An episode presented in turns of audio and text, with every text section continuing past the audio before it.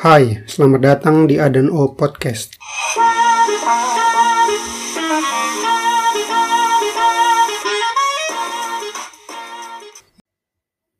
Pemerintah mewajibkan tes PCR penumpang pesawat menjelang libur Natal dan Tahun Baru.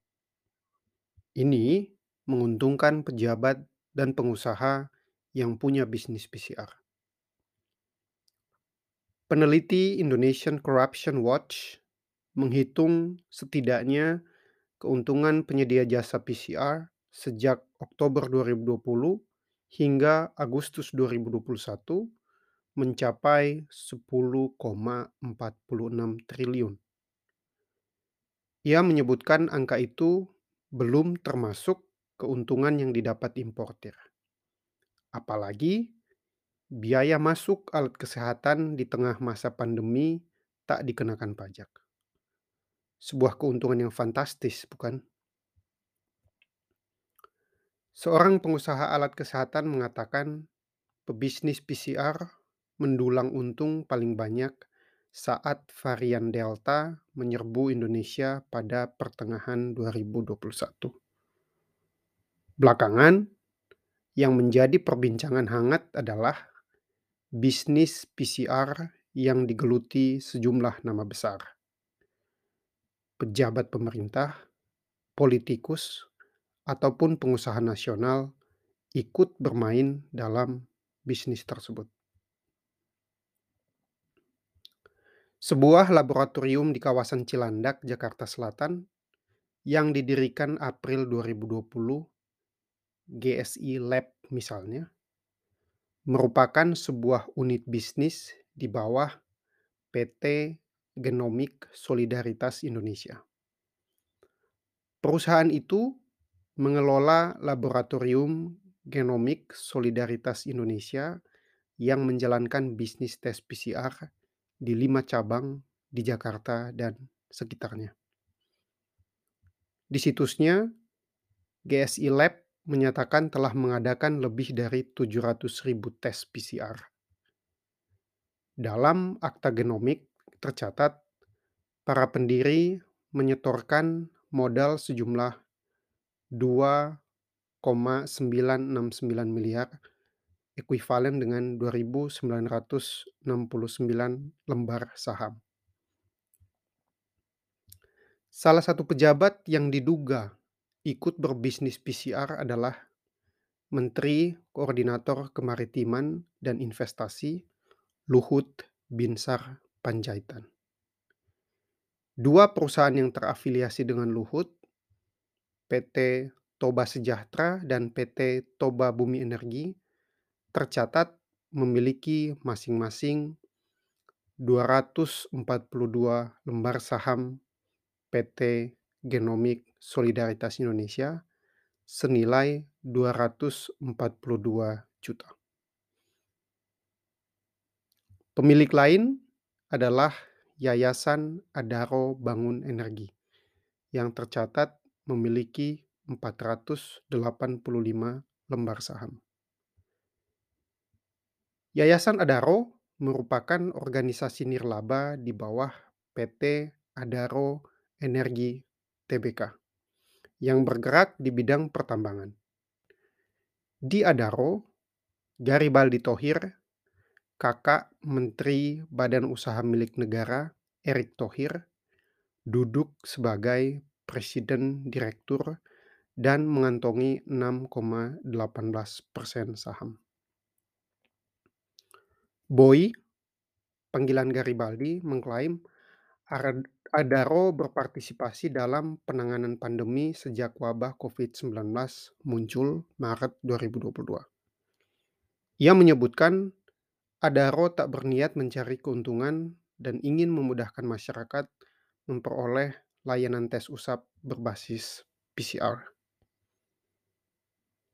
Pemegang saham mayoritas genomik adalah Yayasan Indika untuk Indonesia.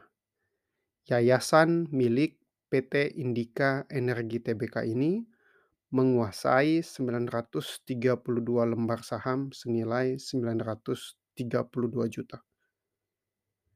Chief Financial Officer Indika Energi Retina Rosabai didapuk menjadi komisaris utama Genomic. Sejak April 2016, Indika Energi dipimpin Arsyad Rashid yang kini menjabat Ketua Umum Kamar Dagang dan Industri Indonesia, Kadin. Dalam laporan tahunan perusahaan pada 2020, ia tercatat menguasai 0,02 saham perseroan. Dokumen itu juga menyatakan bahwa Genomic merupakan entitas anak dari Yayasan Indika. Dokumen perusahaan yang sama menerangkan bahwa Genomic membukukan pendapatan pada 2021 sebesar 232.454 US dollar atau setara dengan 3,29 miliar. Padahal GSI Lab baru beroperasi pada Agustus tahun lalu. Pemilik jaringan klinik tes usap lain juga bertalian dengan politikus. Salah satunya PT Intibios Persada Sejahtera yang mengoperasikan laboratorium tes PCR dengan bendera Intibios Lab and Clinic. Di situs resmi klinik, bekas Menteri Perdagangan Enggar Tias Tolukita disebut sebagai pendiri perusahaan. Jejak kader Partai Nasdem itu terang di dokumen perusahaan. Berdasarkan akta, Inti Bios dibentuk dengan modal awal 5 miliar rupiah. Ada sejumlah pihak dan perseroan yang membandari Inti Bios.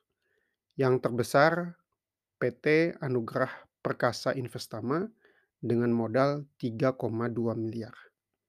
Di perusahaan itu, anak Enggar Tiasto Rinaldi Ananda ditetapkan sebagai komisaris.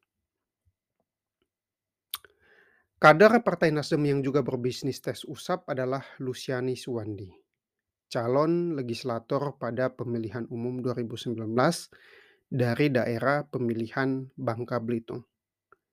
Ia menjabat direktur PT Hamera Sarana Indonesia yang mengendalikan Hamera Laboratorium di Cilincing, Jakarta Utara. Luciani membenamkan modal 9,9 miliar rupiah dan menguasai 99% saham perseroan. Luciani membenarkan bila disebut sebagai pemegang saham mayoritas Hamera. Sebagai pemilik saham, ia mengaku berupaya mencari untung agar bisnisnya tetap eksis. Namun, turunnya harga PCR berpotensi membuat perusahaan rugi. Selain itu, ada PT Budiman Maju Megah Farmasi yang sejak 2020 mengoperasikan jaringan laboratorium tes PCR dengan bendera Bumame Farmasi. Perusahaan itu kini mengelola 39 lokasi PCR di Jakarta dan sekitarnya, Bandung, Surabaya, dan Palembang. Mayoritas saham PT Budiman Maju dikempit PT Bumame Jakarta Indonesia. Akta pendirian PT Bumame menerangkan pemegang saham mayoritas adalah pengusaha Jack Budiman. Dalam sejumlah kesempatan, Direktur Utama Bumame Farmasi James Wiharja mengatakan layanan tes PCR yang disediakan perusahaannya bertujuan memudahkan masyarakat memeriksakan diri. Namun, apakah demikian begitu?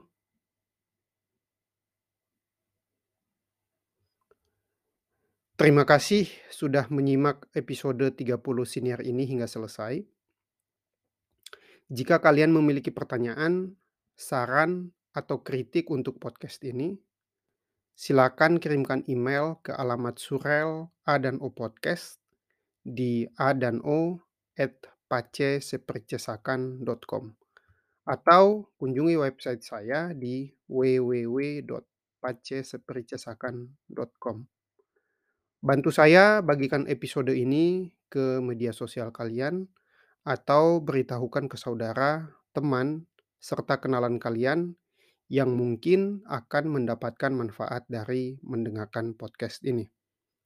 Terakhir, subscribe podcast ini dengan mengetikkan A dan O Podcast di Spotify, Google Podcast, Apple Podcast, atau Overcast, dan ikuti terus siniar ini karena dua minggu sekali A dan O Podcast akan hadir kembali dengan episode-episode terbaru yang masih membahas tema seputar penerjemahan, kepenulisan, dan perkembangan berita-berita terkini. Terima kasih.